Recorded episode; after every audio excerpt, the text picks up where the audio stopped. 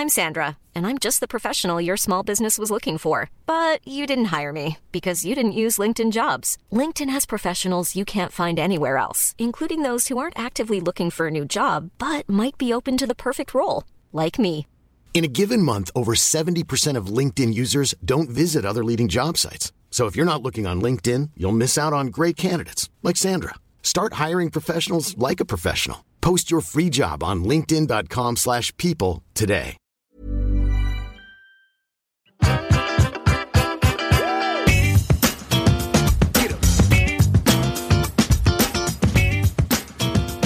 Yes. Welcome back to the Des Bishop Podcast. It's Saturday morning, as always. I indulge in a third coffee, as has become the the habit slash tradition of these Saturday morning discussions.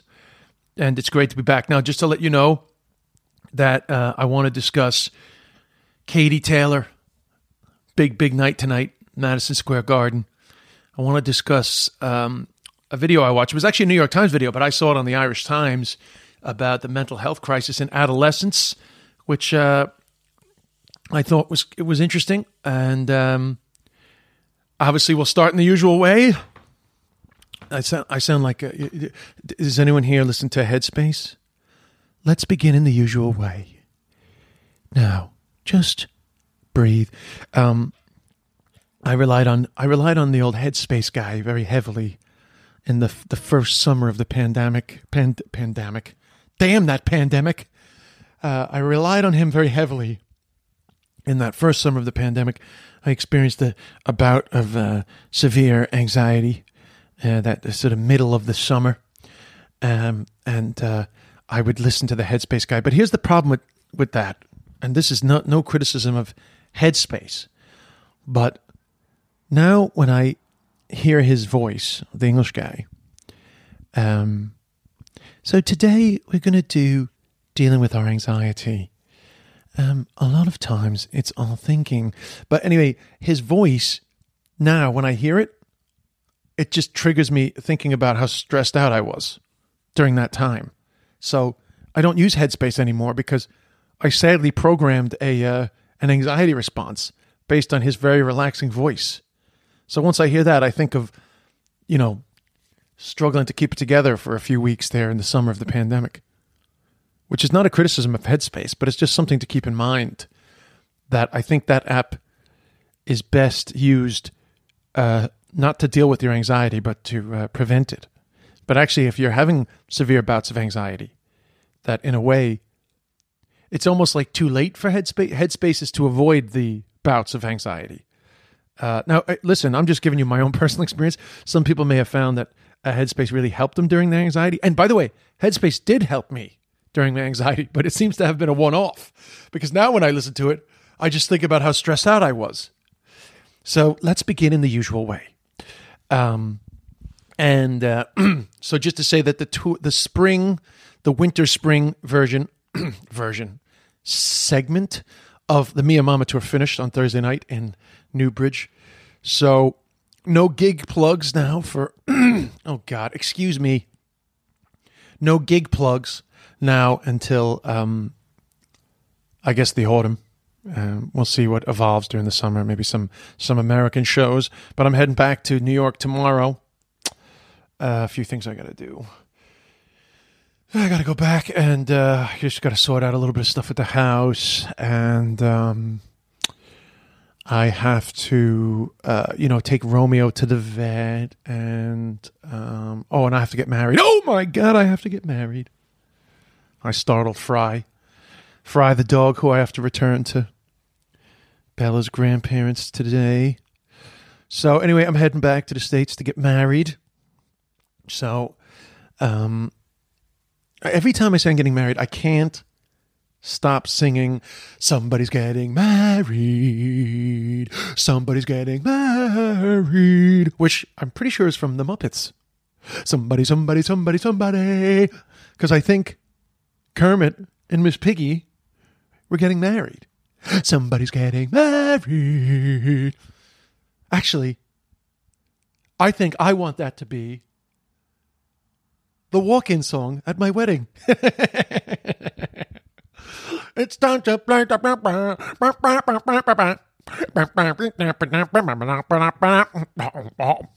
Anyway, uh, as you can see, I'm in a good mood. So, um, oh, a hip hip update.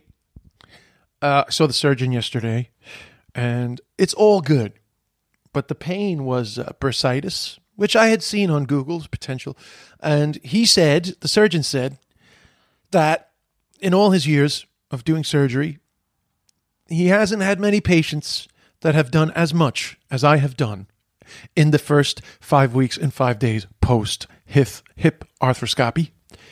Um, he had seen my show in Waterford, and uh, he wasn't giving out to me, but he said I'm exactly where he thought I would be based on uh, the level of stuff that I was doing. Now, it's not that my show was that demanding.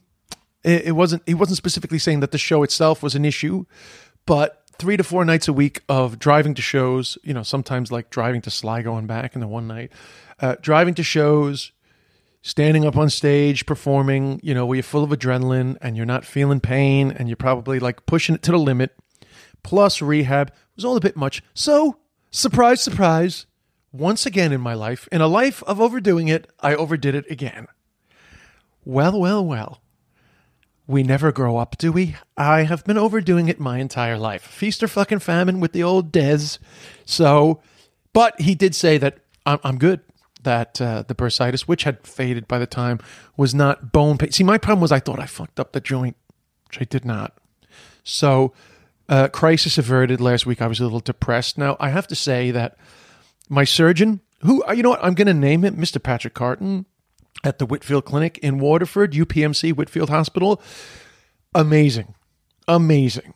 And I was a little bit disturbed, annoyed. I felt it was unfair that the Irish Sun wrote a whole story. My hip hell. Des uh, concerned he'll be limping down the aisle. And they basically took my my my Saturday anxiety ridden post Sorry, uh, Stephen Mullen just messaging me there. I forgot to turn off the, the beep on the phone. Um, uh, and then I, and then I pulled the fucking wire out of my headphones. Jeez, it all fell apart there. One lean forward, but anyway, um, you know, listen, people can write whatever they want. I'm not complaining. It's not it's not the biggest deal. Obviously, you're speaking publicly on a podcast. People can talk about it, but you know, it was it was a, I was annoyed because actually, you know, it's I had such a great experience there at UPMC Whitfield, and he he he has been a great guy, and I was just like, and if you if you Google, uh, you know, there's a lot of stuff about like it's not as bad as it feels when it's bad, and you're not as good as you are when it feels good. So don't overdo it when you feel good, and don't get too distraught when you feel bad. Like it was very normal. Anyone who's had surgery, very normal, sort of the ups and downs of how you're feeling. And for a catastrophizer like me, it's very easy to think that you've done something seriously wrong. And by the way, look up bursitis. The pain can be very severe. And I mean, it was fucking intense for a while. You know, there was a time on Saturday where I literally thought, like, I thought I cracked my hip joint. That's the truth. So, but anyway, I'm fine. And uh, I, and I also thought that I'd set myself back a number of weeks, but that's not the case. And anyway, so I saw the surgeon yesterday. So all is good, ready to rock, um, uh, ready to get uh, ready to get married. So, um, but I did overdo it. But it wasn't a case. I didn't overdo it in a way that I was annoyed at myself about. I didn't overdo it with the rehab. It's just that I was always going to be overdoing it by doing the second half of my tour after hip, hip arthroscopy, but all good. He's happy. And he said that, like where I'm at in terms of five weeks and five days, in terms of the things that I still can't do, like a single leg raise and all these things, he says that's like very normal. Like you're, you're by no means behind the pack at all. So all good.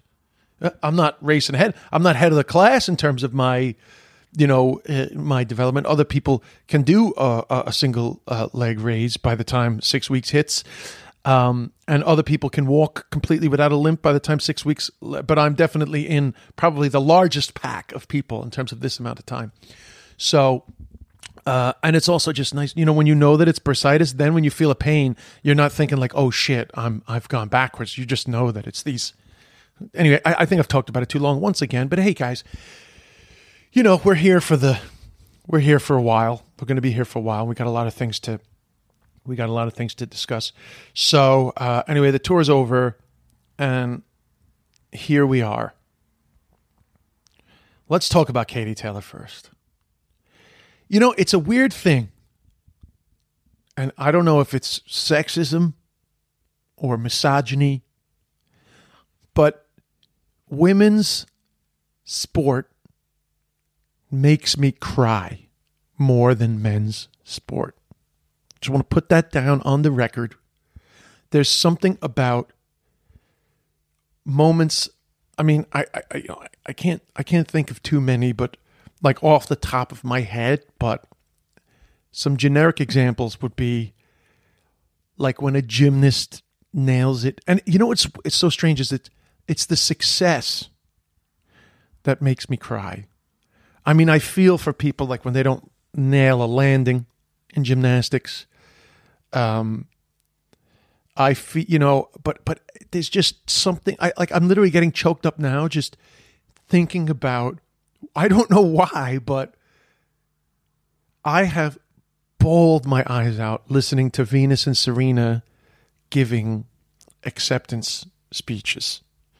You know, um, I you know, I can't think of specific moments in gymnastics, but there's just these moments where you see a culmination of a life of sacrifice and dedication. Like, you know, just land in their face, just the joy in their face, the relief in their face as they like hit that landing in gymnastics. A swimmer taking their goggles off and like punching the air and it's women that make me cry. I, I, I, I don't know why, but female sport makes me emotional. And I don't think this is a criticism, but I, I, I don't know why. It hits me deeper in, in the heart. And Katie Taylor, I just was listening to RTE Radio yesterday, a promo for her fight tonight.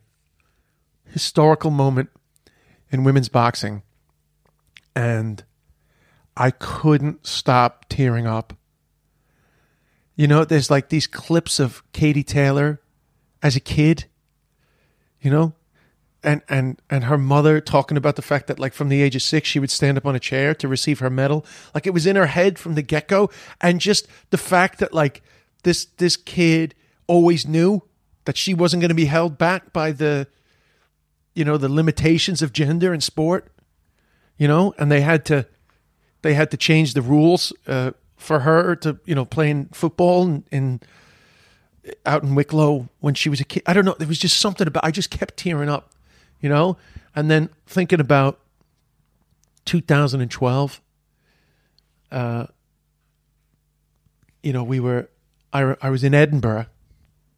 I was doing my show in Edinburgh. with My buddy Bob, the drumming show and uh, so Bob and I were living together in the Edinburgh Fringe, and uh, in, in, New Town in Edinburgh, doing exactly what I'm doing now. Waking up in the morning, going for fucking amazing lattes on Broughton Street, and I remember the two of us listening to the radio. We didn't have it on the TV.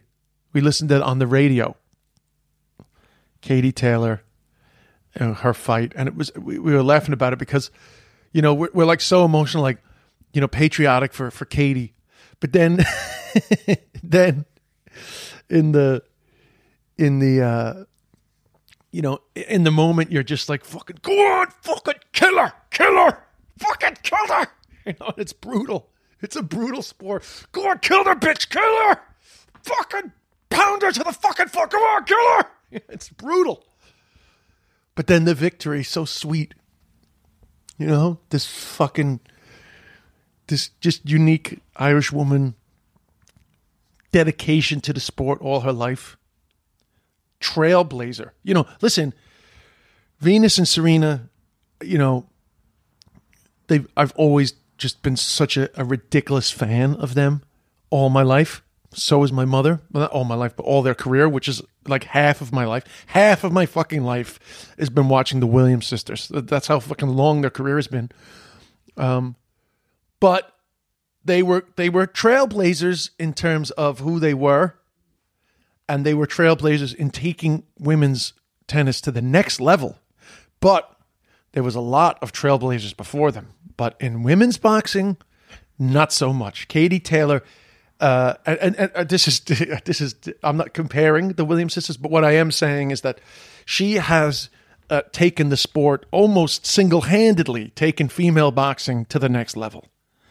A fucking Irish girl from Bray, you know, take the sport to the next level. You know that fucking Irish, like her accent's weird anyway, but then she has like a little bit of the Bray, you know, the old Wicklow you know, and it's great. It's fucking great, you know kill that fucking bitch.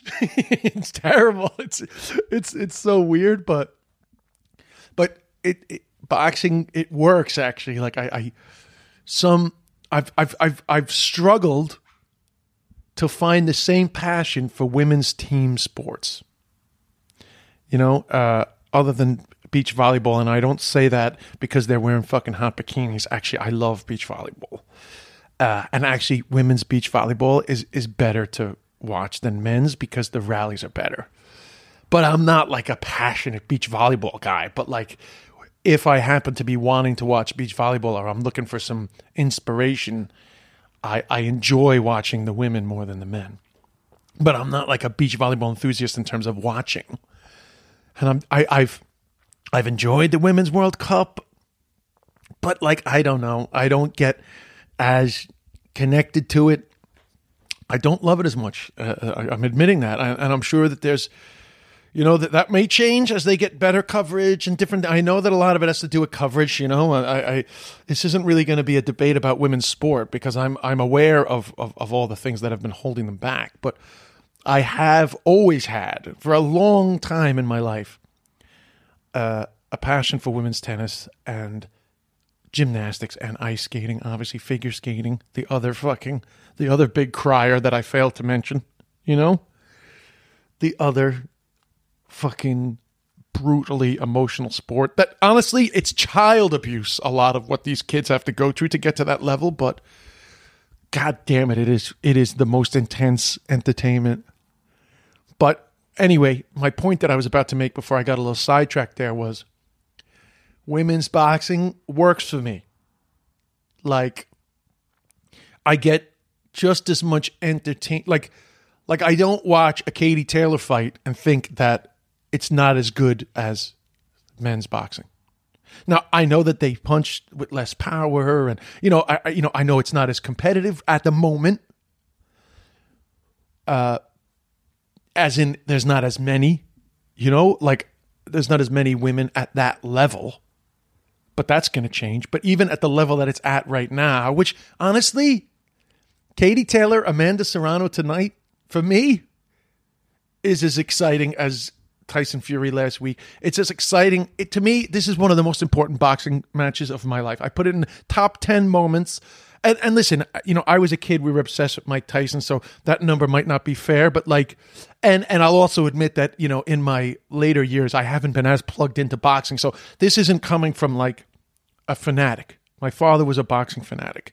I am not a boxing fanatic. Okay. But I have had times in my life where I particularly plugged into certain boxers and I was, uh, you know, uh, 11, 12, 13 years old when Tyson was at his peak. So I was there for the pay per views and the, I was there. I had like 12, 15 people in my house. We paid for fucking Mike Tyson Spinks, Tyson Spinks, which was one of the greatest letdowns. It was 93 seconds and it was a big waste of money. Uh, you know, and if anyone knows me, to stay up after ten o'clock when I was young, even today is is a struggle. So you know, I had to stay up late. You know, stop myself from falling asleep to watch 93 seconds of Tyson Spinks. But that was a moment in time, the the good Tyson years before he let us down. Anyway, you you know what I'm saying. But again, post digression, Katie Taylor, Amanda Serrano, couldn't be more excited. I mean, fucking huge because first of all, I have no idea who's going to win. Like I, I I want Katie to win. I think she's better, but this is a fucking matchup. You know, this is a real fight. Who's going to win? Boxing doesn't have these that often these days. You know, boxing doesn't have these moments of, I can't call it. You know, and also it doesn't have these moments of like, this is historical, probably the beginning of a trilogy. You know, it's fucking huge. I'm going to be tense, baby.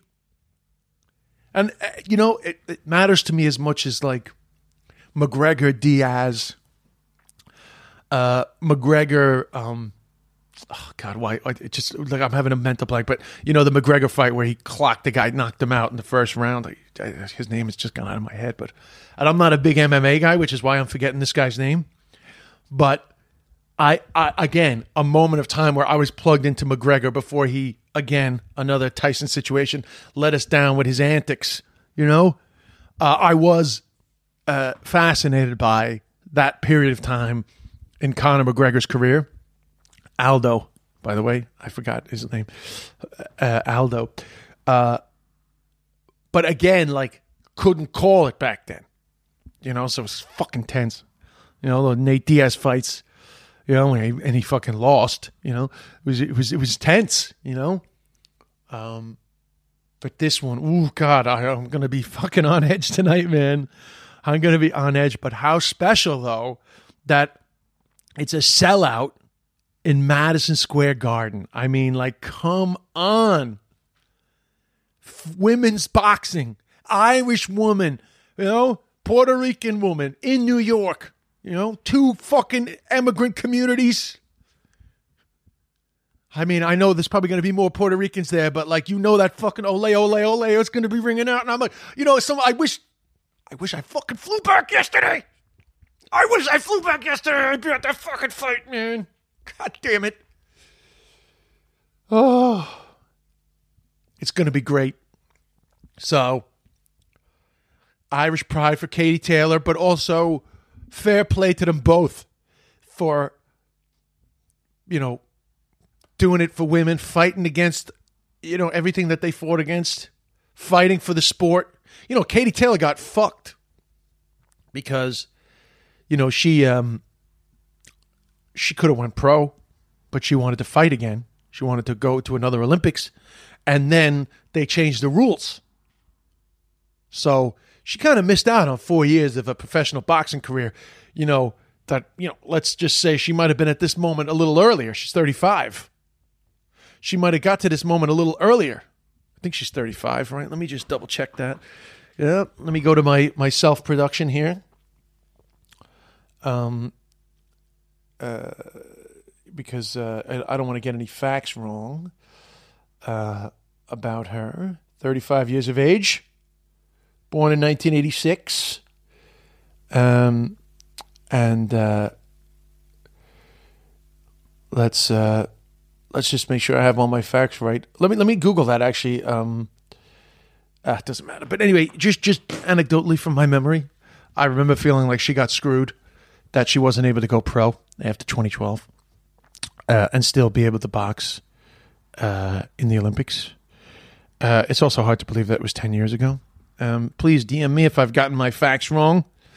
Um, this is a this is kind of a of the mo like like uh, Katie Taylor just followed her career, but you know I also you know oh, anyway it doesn't matter, but it's just a memory of feeling like it was unfortunate that she couldn't go pro. And, you know, it's almost like, eh, eh, you know, the sport has evolved so much because of her.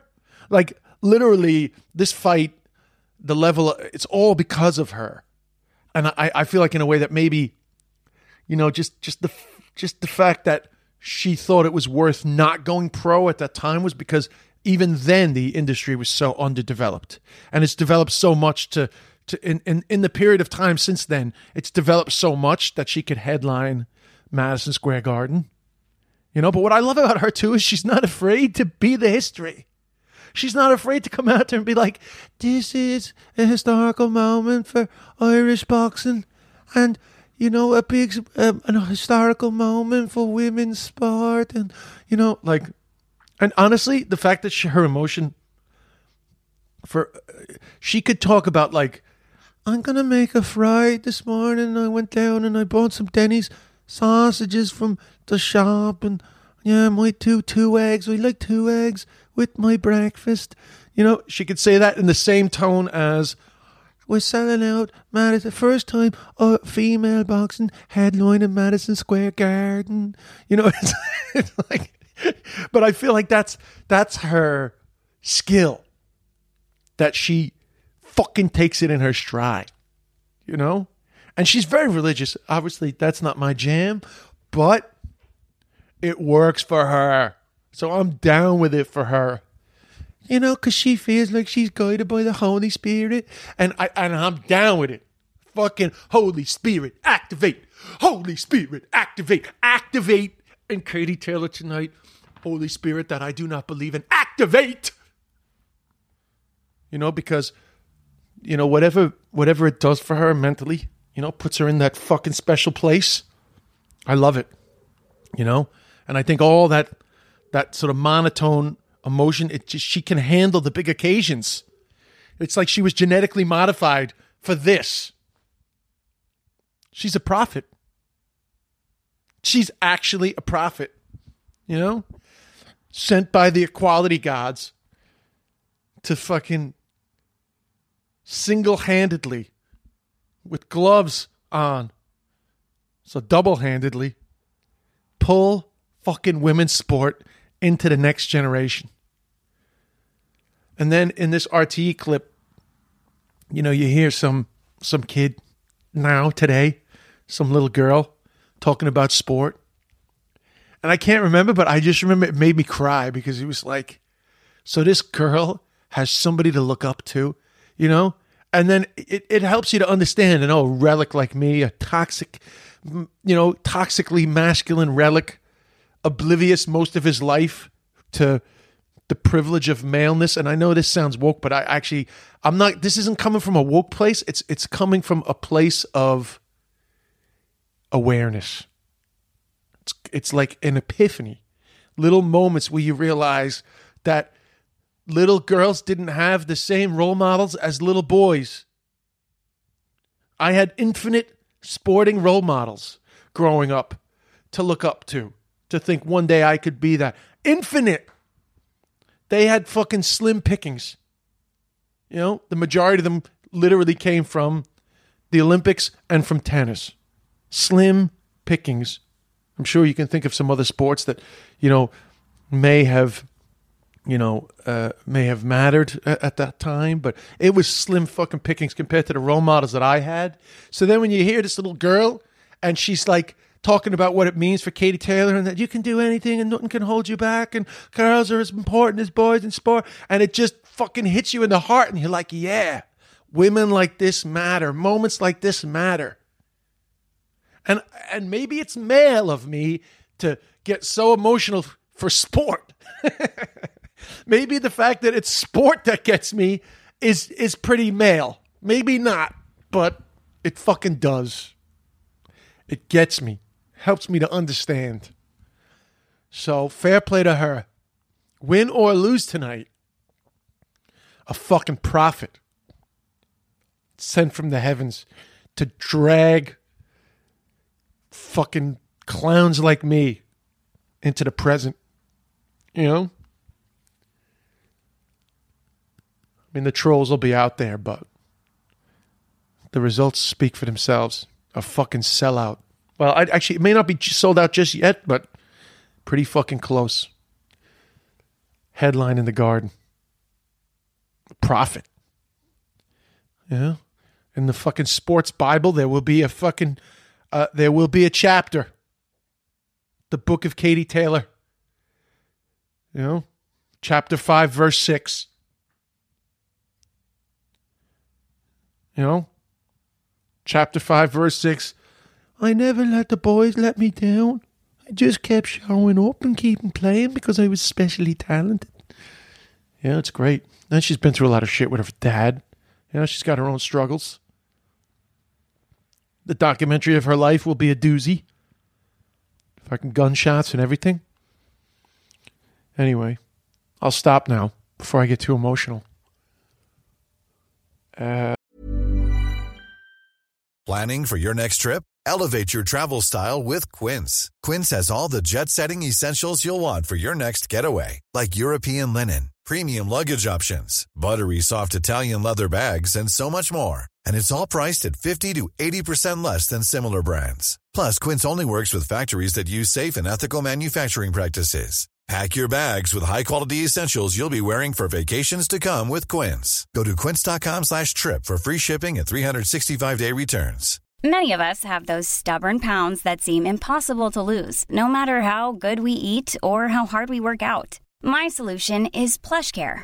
PlushCare is a leading telehealth provider with doctors who are there for you day and night to partner with you in your weight loss journey. They can prescribe FDA-approved weight loss medications like Wegovy and Zepbound for those who qualify. Plus, they accept most insurance plans. To get started, visit plushcare.com slash weight loss. That's plushcare.com slash weight loss. So, good luck to Katie Taylor.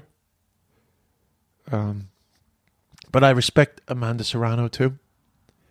Congratulations to both of them for what they've achieved against all odds. Um, and uh, that's that. I, can't, I it's even hard to talk about anything else. I'm so I'm so deep in my feelings. What the hell am I to do? Ah, fuck. I hope that, I hope that I haven't just like proved that I'm like a psychopath or something. You know the way that in The Sopranos they allude to it, but the fact that oh they actually literally spell it out at the end now that I think of it, but the fact that Tony could just connect emotionally with animals that they they that they they actually had uh, empathy for animals, compassion for animals, but not for their own species, was like a sign of a psychopath. I hope I haven't just proven that. Like they're like, oh yeah, um, one of the uh, best examples of deep-seated misogyny is uh, men only being able to understand the plight of women in sport. I hope I haven't just proven. I'm not looking it up. I'm just joking around, but you know, it'll, it'll be pretty annoying to find out. It's like, yeah, some uh, men with deep-seated misogyny only can emotionally connect to women when they win in sporting events, and most of them have still can't emotionally connect to a disappointed woman at the end of a sporting event. They'll only cry when they win. I'm joking around, guys. We're having a laugh here. Um, and you know, listen, it's not the first time I've discussed my passion for uh, women's tennis. So, anyway, um, I won't talk too long about this other thing, but I, I highly recommend.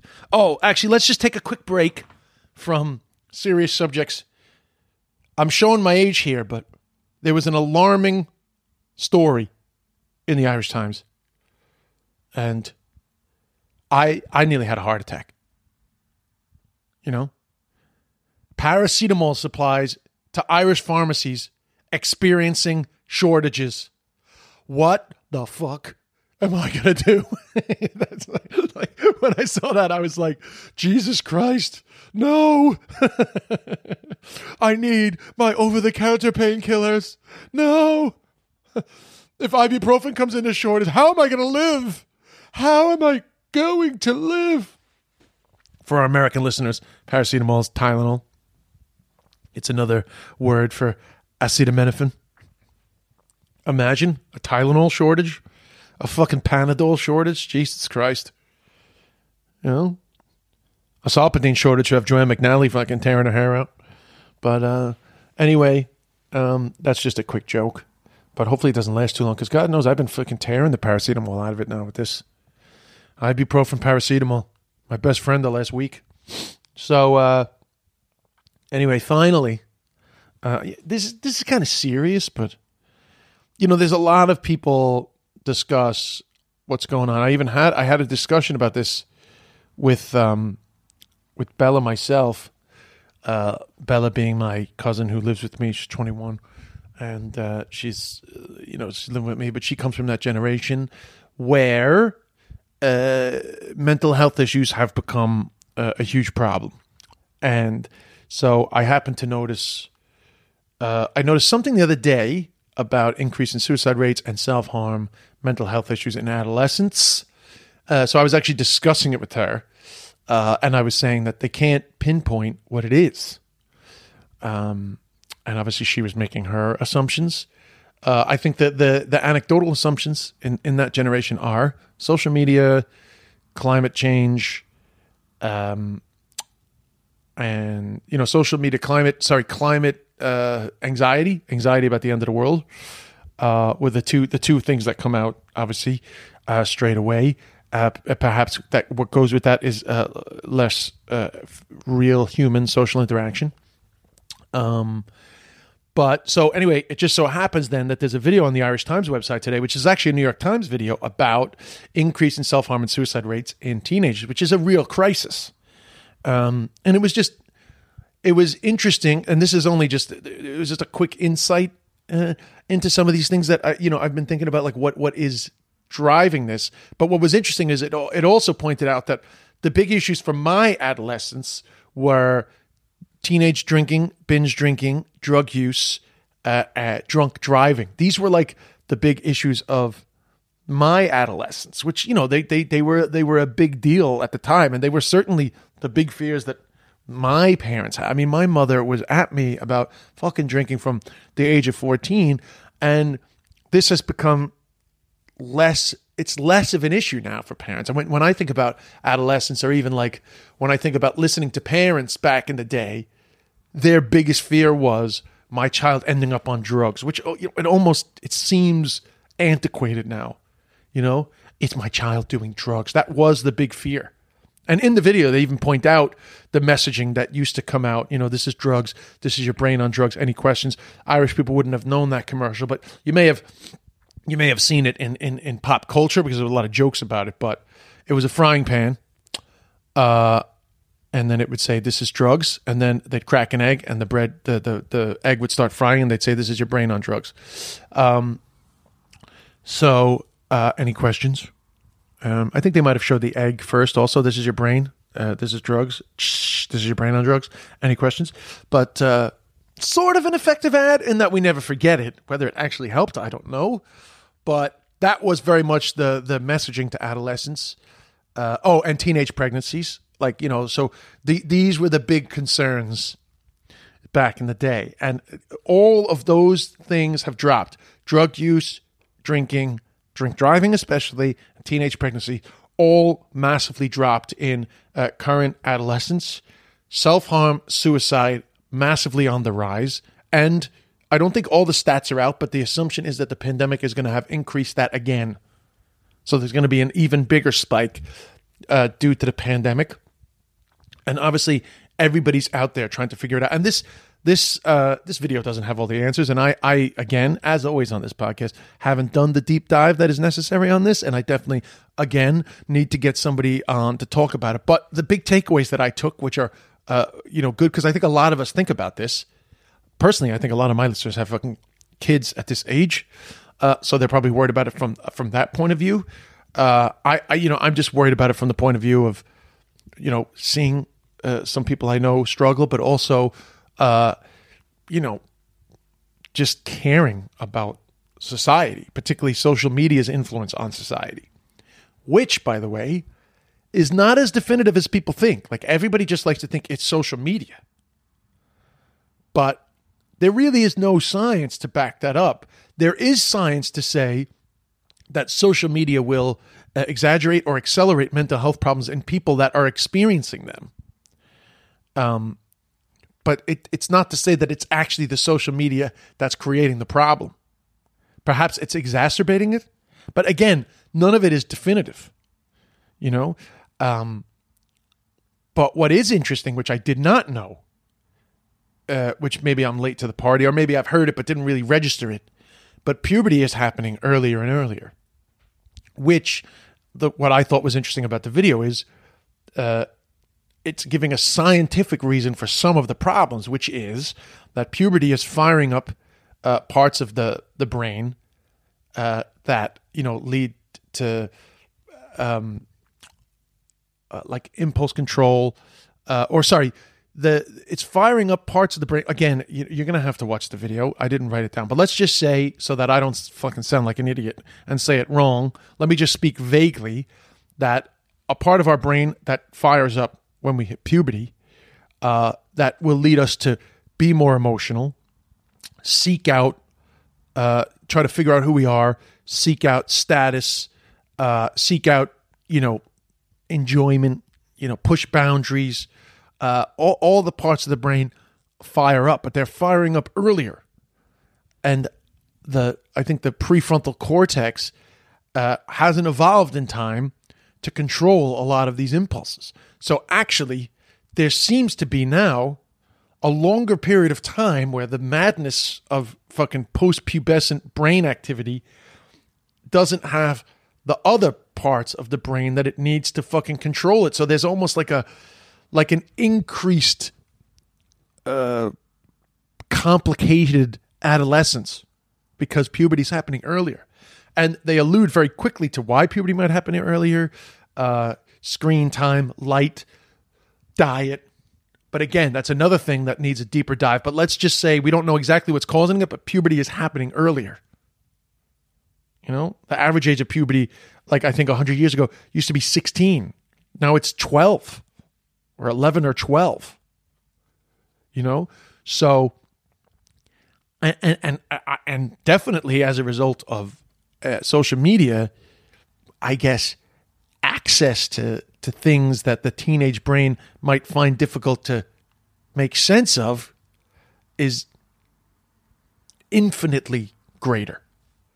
Uh, so much information coming from the phone, so much stuff to view. Right, with a brain that just can't fucking deal with it. So, you know, I, guess I, I think in amateur psychology terms or in my dumbass head, it literally just feels like for a lot of teenagers, it's like trying to run 2022 apps on a fucking iPhone 6, you know, or an iPhone 4. The phone just can't fucking take it, you know? So you're getting you're getting these like you know, early early access to very complicated stuff for your brain to process without any of the upgrades in the fucking hardware. That's a lot. Right? So even before they get to social media, even before they get to the things that we think are driving the increase in mental health issues, which they clearly are, you know, they're already sort of, you know, they're already uh, experiencing like brain issues issues related to too much too soon, uh, just from a from a, a brain point of view. Now, I, I, I couldn't get that. it's just a video, isn't it? I couldn't get any distinct conclusion to how much damage is uh, long term, short term, uh, and and and and it definitely appears that it's going to be a while before we figure out the best solutions to this. But it was interesting to find out. I think the biggest takeaway was that some of it has to do with this earlier puberty, and and then on top of earlier puberty and the the sort of the difference in time between the two parts of our brain maturing, that you then on top of it have more stimulus than obviously any generation has ever experienced, and we're trying to figure out what that does. And then obviously, we're definitely trying to figure out how we're going to combat this. What are the solutions, both from a, a point of view of medicine and also of behavior modification, or even maybe just behavior regulation? Things that we need to sort of enforce adolescents to do for the sake of their well being.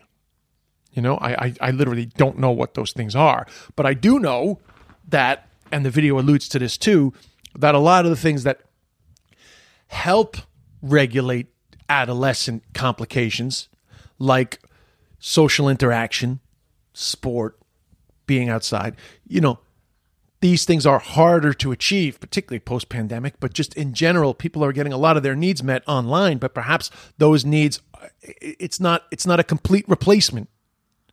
Uh, again, an assumption, but I, I, I think a pretty a, a pretty reasonable assumption. You know, and listen, it's it's not to say that it was a perfect world before.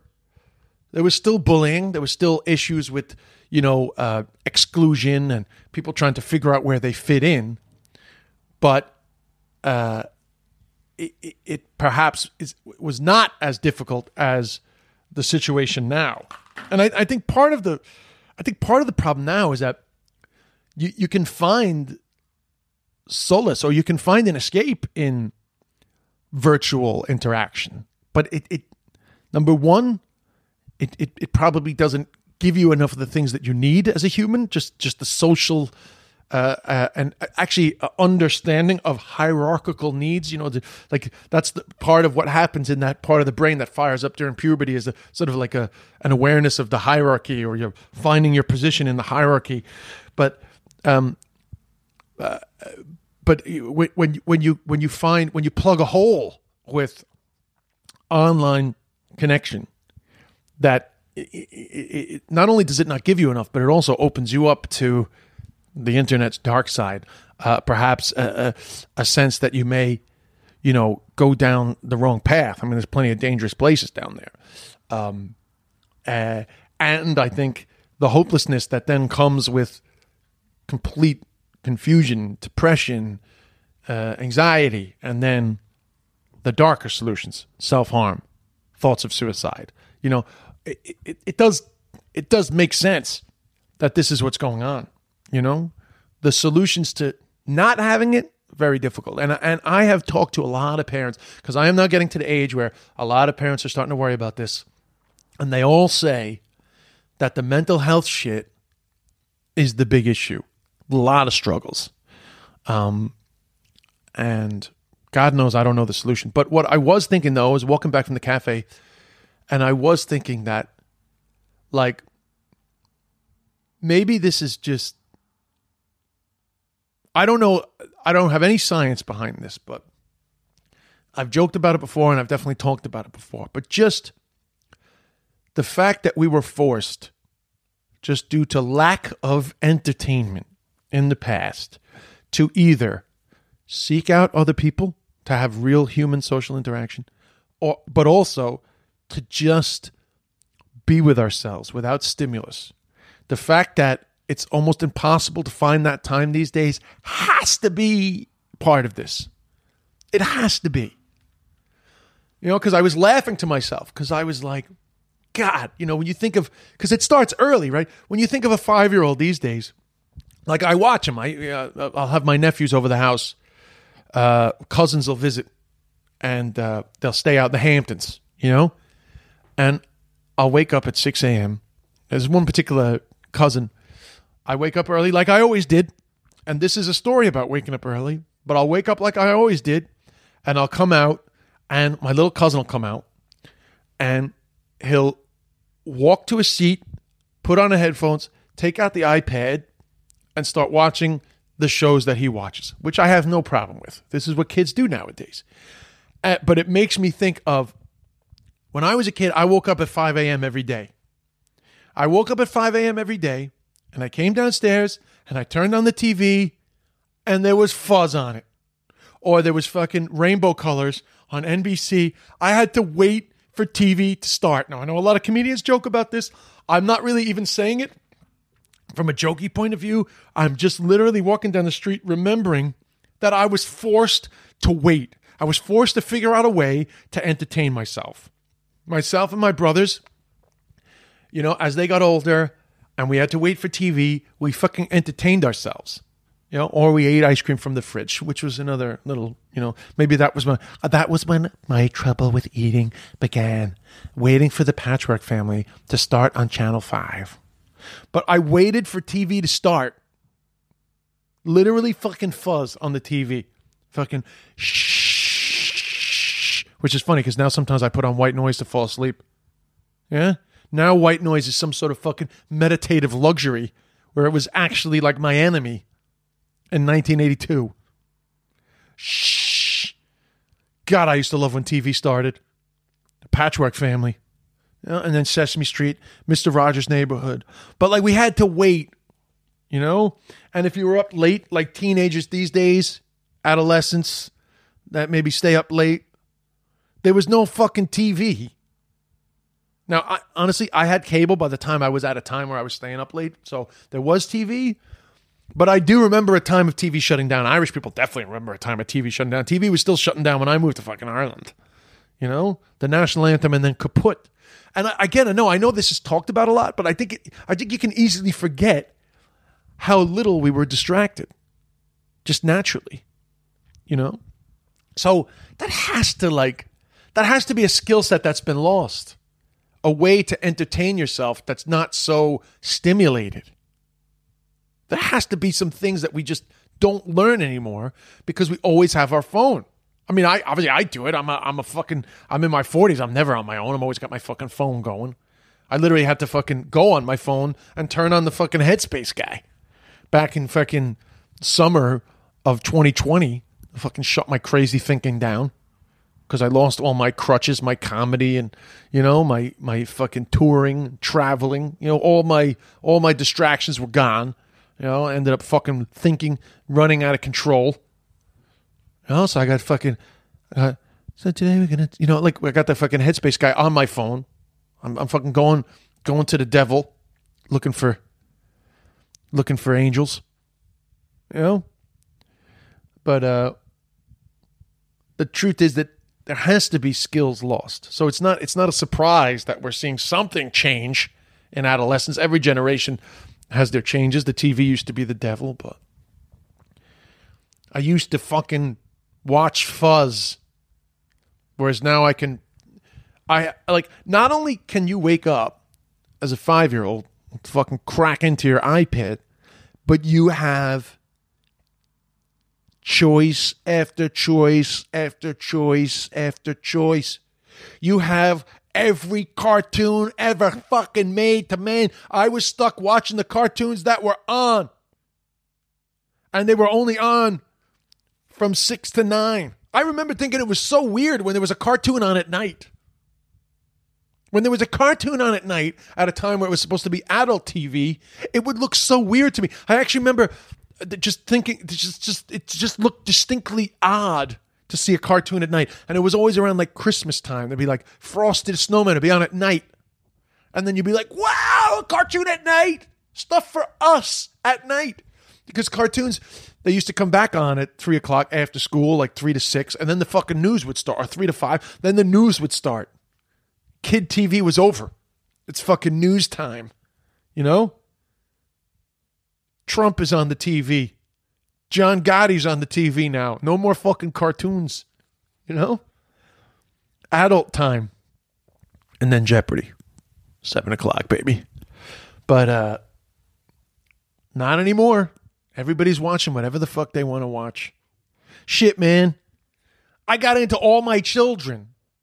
I literally, now this is again, this is not for Irish people, but my mother was a big all my children person. One o'clock ABC.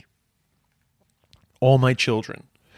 And uh, I was a soap opera. Five days a week with Erica Kane. I think it was her name. Uh, Susan Lucci played her. She was like the the main woman. Um, and I got into it because if I was home like during the summer, days off, my mother would be watching all my children. I got into it.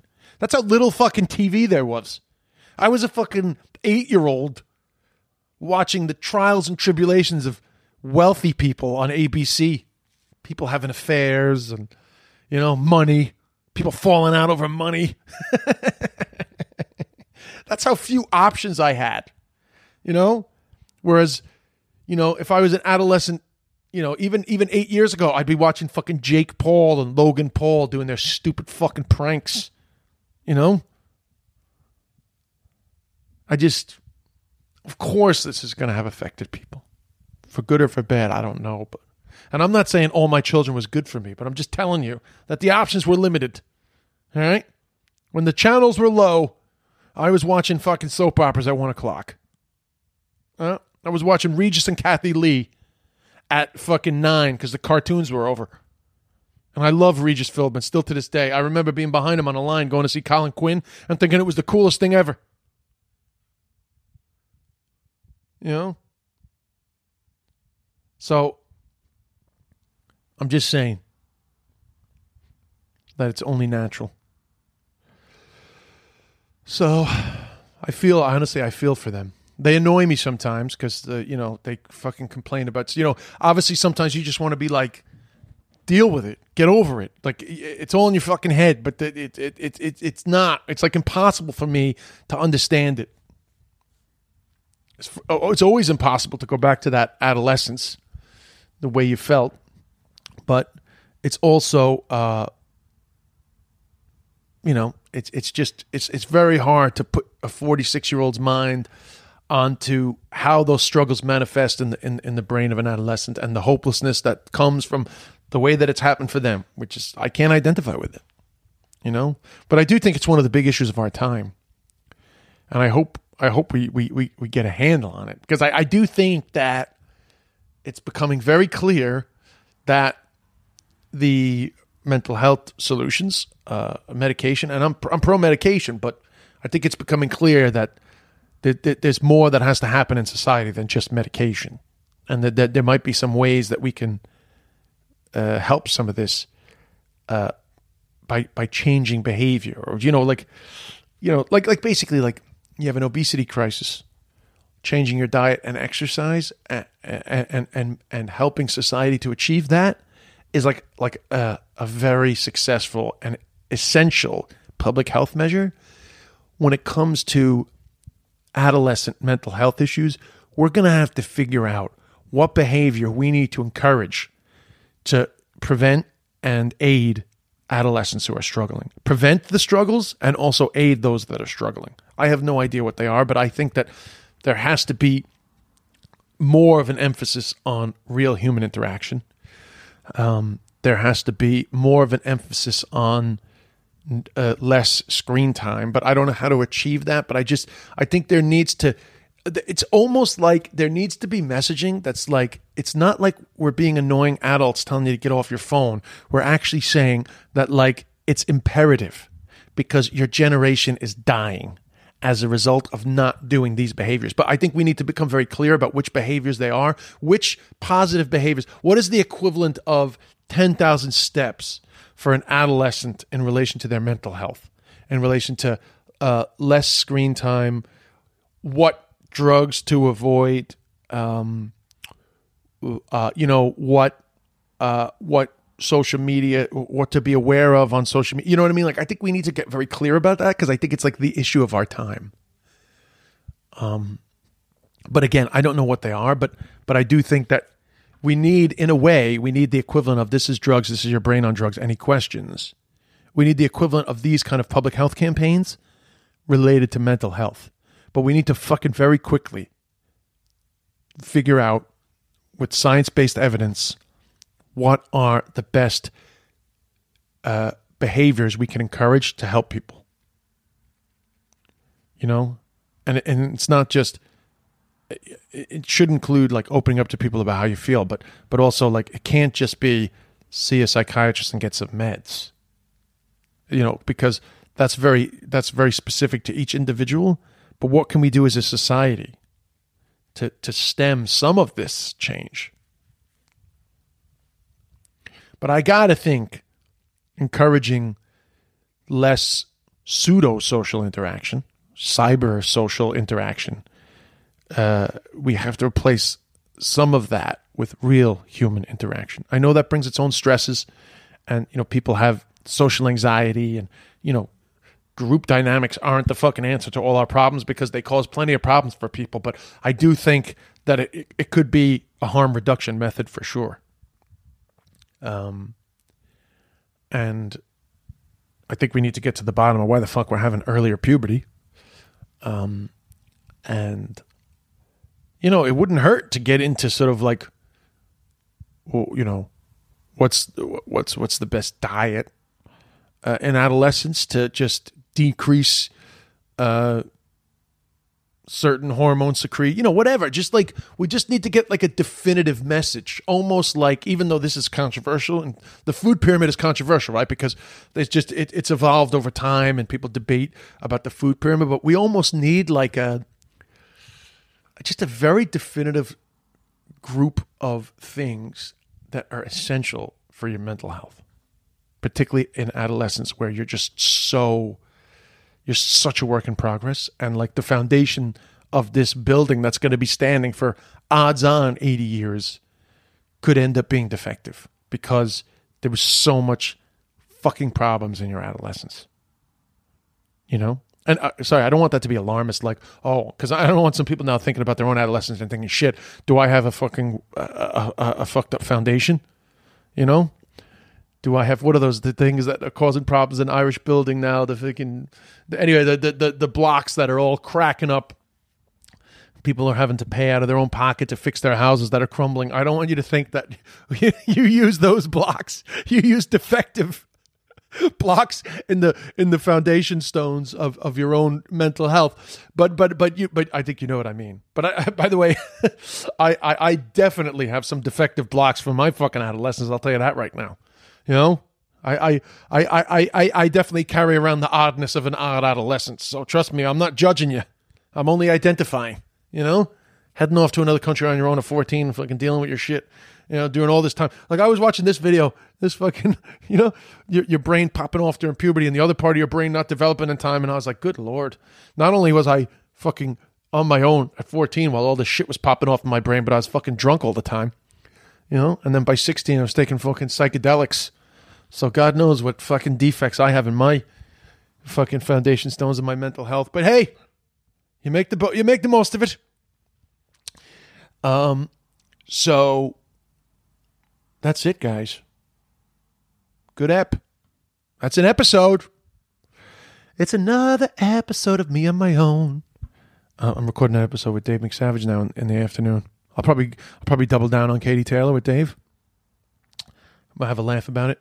Sorry for the delay on getting that one up. It's just it's it's it's a it's a tough one, you know, because me and Dave were quite happy. We've recorded quite a lot, but it's like because I feel like you know right at the beginning, I just suddenly felt the gaze. I felt the ears of of the Irish, you know, because I feel like there'll be plenty of people that'll be curious about this pairing and I thought I suddenly got like a little paranoid about how good it should be at the beginning. That we don't want to miss that.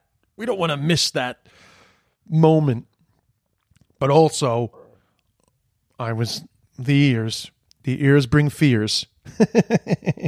the the the mind of the anxiety ridden podcast host the ears bring fears more ears more fears more ears more chance that the searing pen of the hater could rise. Uh, so uh, I was also, you know, conscious of like making sure that in those early episodes where the high ears are, before you get, you know, before you get the fans, you just have the voyeurs. Um, uh, so I was just like worried. Uh, I was just overly critical of what we put out. So sorry for the delay, even though I've mentioned it. But Dave is coming over. I mean, I literally have five episodes worth of material, but I'm trying to put out three episodes to start.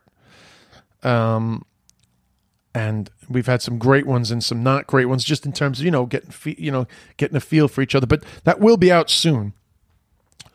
Um, but you know, one of the reasons I actually asked Dave was because I I wanted you know Dave is Dave would I would I, I would put him down as quite a quite a bold performer if you've ever seen Dave McSavage live on stage, uh, which you know it can be hit or miss in terms of the risk taking. It's risk reward, and, and when it when it lands, it lands. But you know when it when it doesn't land, it can be the opposite of fun because the room can turn. Which is Dave enjoys uh, skating along that that edge, you know, and um, I appreciate it as a performer, especially as somebody who just watches comedy all the time the excitement of that is, uh, you know, it's kind of like moving from smoking heroin to shooting heroin. You kind of need that fucking, you know, you need you need something to really spark your interest. Um, So that one of the reasons why I asked Dave was I was like, "Oh, he's so bold on stage. I need somebody to pull me out of my fucking anxiety about everything I say. You know, I need to I need to basically not be afraid to be wrong because there's so much fun in being wrong, but the consequences of being wrong have risen.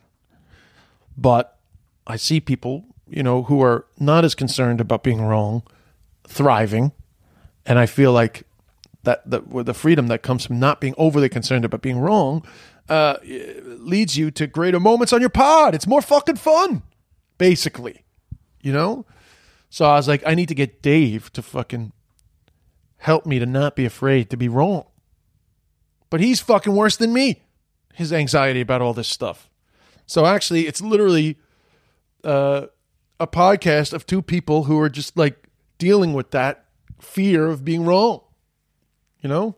And when I say being wrong, I literally mean just having the wrong opinion on a thing, you know? Uh, and again, I'm not going to start complaining about cancel culture. This isn't a cancel culture complaint. This is just uh, an admission of uh, the emotions that myself and Dave are dealing with, which is leading to a slight delay in publication. Um, and it also leads to a slight, often lack of spontaneity in conversation because you start thinking about other people listening to it rather than just conversing.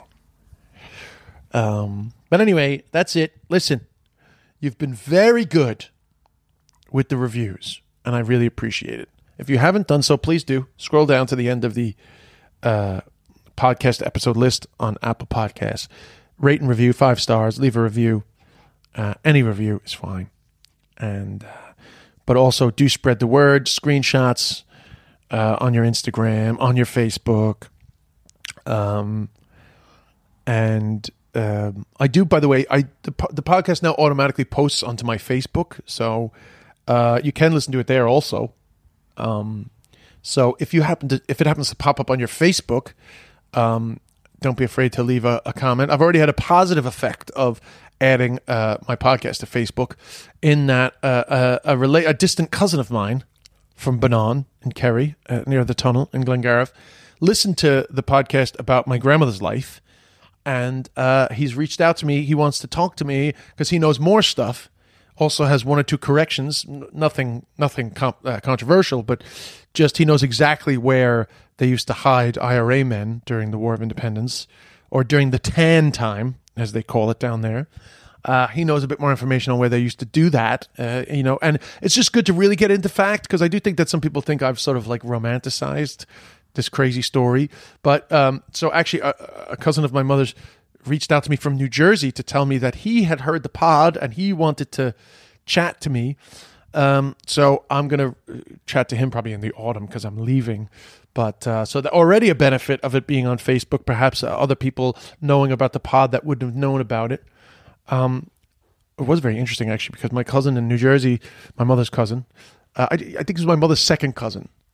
Um, so my great, it was my great grandfather's brother's grandchild is who this woman is.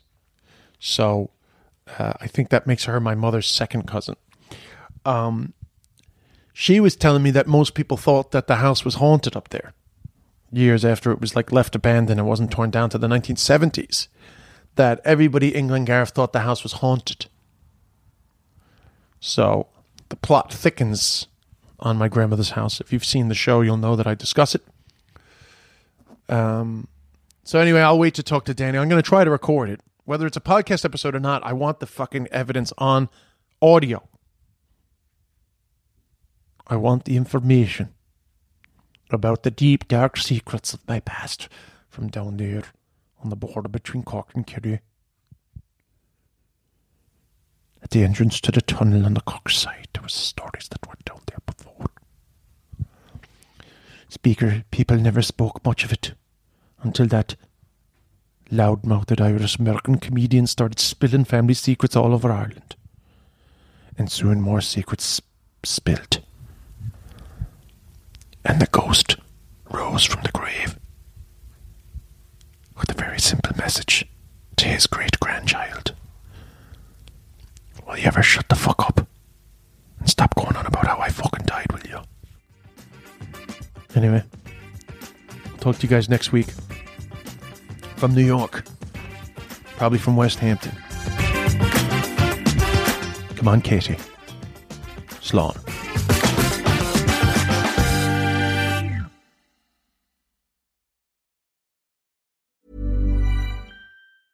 Even when we're on a budget, we still deserve nice things.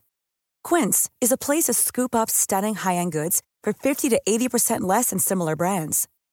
They have buttery soft cashmere sweaters starting at $50, luxurious Italian leather bags, and so much more. Plus, Quince only works with factories that use safe, ethical, and responsible manufacturing. Get the high-end goods you'll love without the high price tag with Quince. Go to quince.com/style for free shipping and 365-day returns.